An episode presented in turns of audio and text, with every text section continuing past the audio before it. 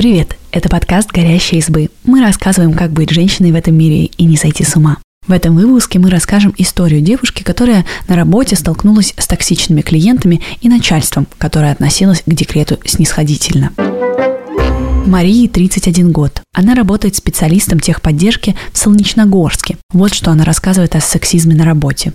Когда я работала в техподдержке интернет-провайдера, начальство и коллеги не позволяли себе сексистских высказываний и поступков. Постоянно в отделе работали две девушки, платили достаточно. Прекрасная была бы работа, если бы не клиенты. Сначала я общалась только с абонентами локальных сетей, а потом мне подключили юрлиц. Когда звонит админ юрлица, задача заключается в том, чтобы понять, на чьей стороне проблема – в оборудовании клиента или в компании. Я прошла подготовительные курсы и хорошо разбиралась в процессах на уровне специалиста техподдержки, но админы часто раздражались, когда слышали женский голос. Один раз мужчина кричал в трубку «Вот, у вас все в отпуске, тупых дур из колл-центра попереводили, потому что работать тупо некому. Чем вы мне поможете? Переключите меня на нормального специалиста». Таких случаев было много. Админов бомбило, что девушка будет им что-то рассказывать о настройках сети. Был один случай. Звонит админ, что-то у него не работает. Я ему объясняю, что к чему, но он не понимает. В итоге он начал орать, что я тупая дура и своими женскими извилинами не способна ничего понимать в IT. При этом мои комментарии он не выслушал.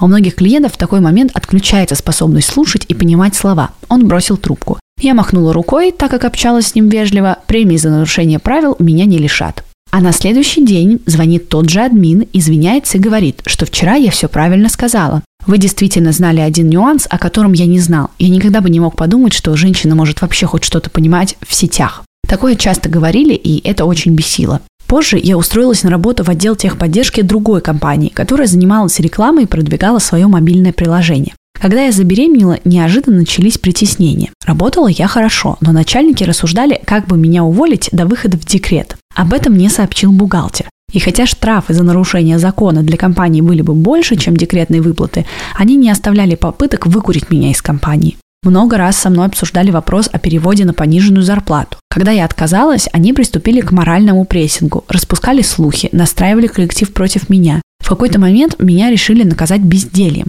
Я приходила в офис, а с меня просто снимали все задачи. Это был дикий стресс. В итоге я легла в больницу на сохранение. Уверена, что не лежала бы там так долго, если бы не стресс на работе. После рождения двух деток-погодок и окончания декрета я уволилась. Не терпите сексизм, обращайте внимание на его проявление и поддерживайте тех, кто с ним столкнулся. Спасибо, что послушали этот выпуск. Подписывайтесь на наш подкаст, пишите в комментариях о своих впечатлениях и делитесь ссылкой с друзьями. Пока!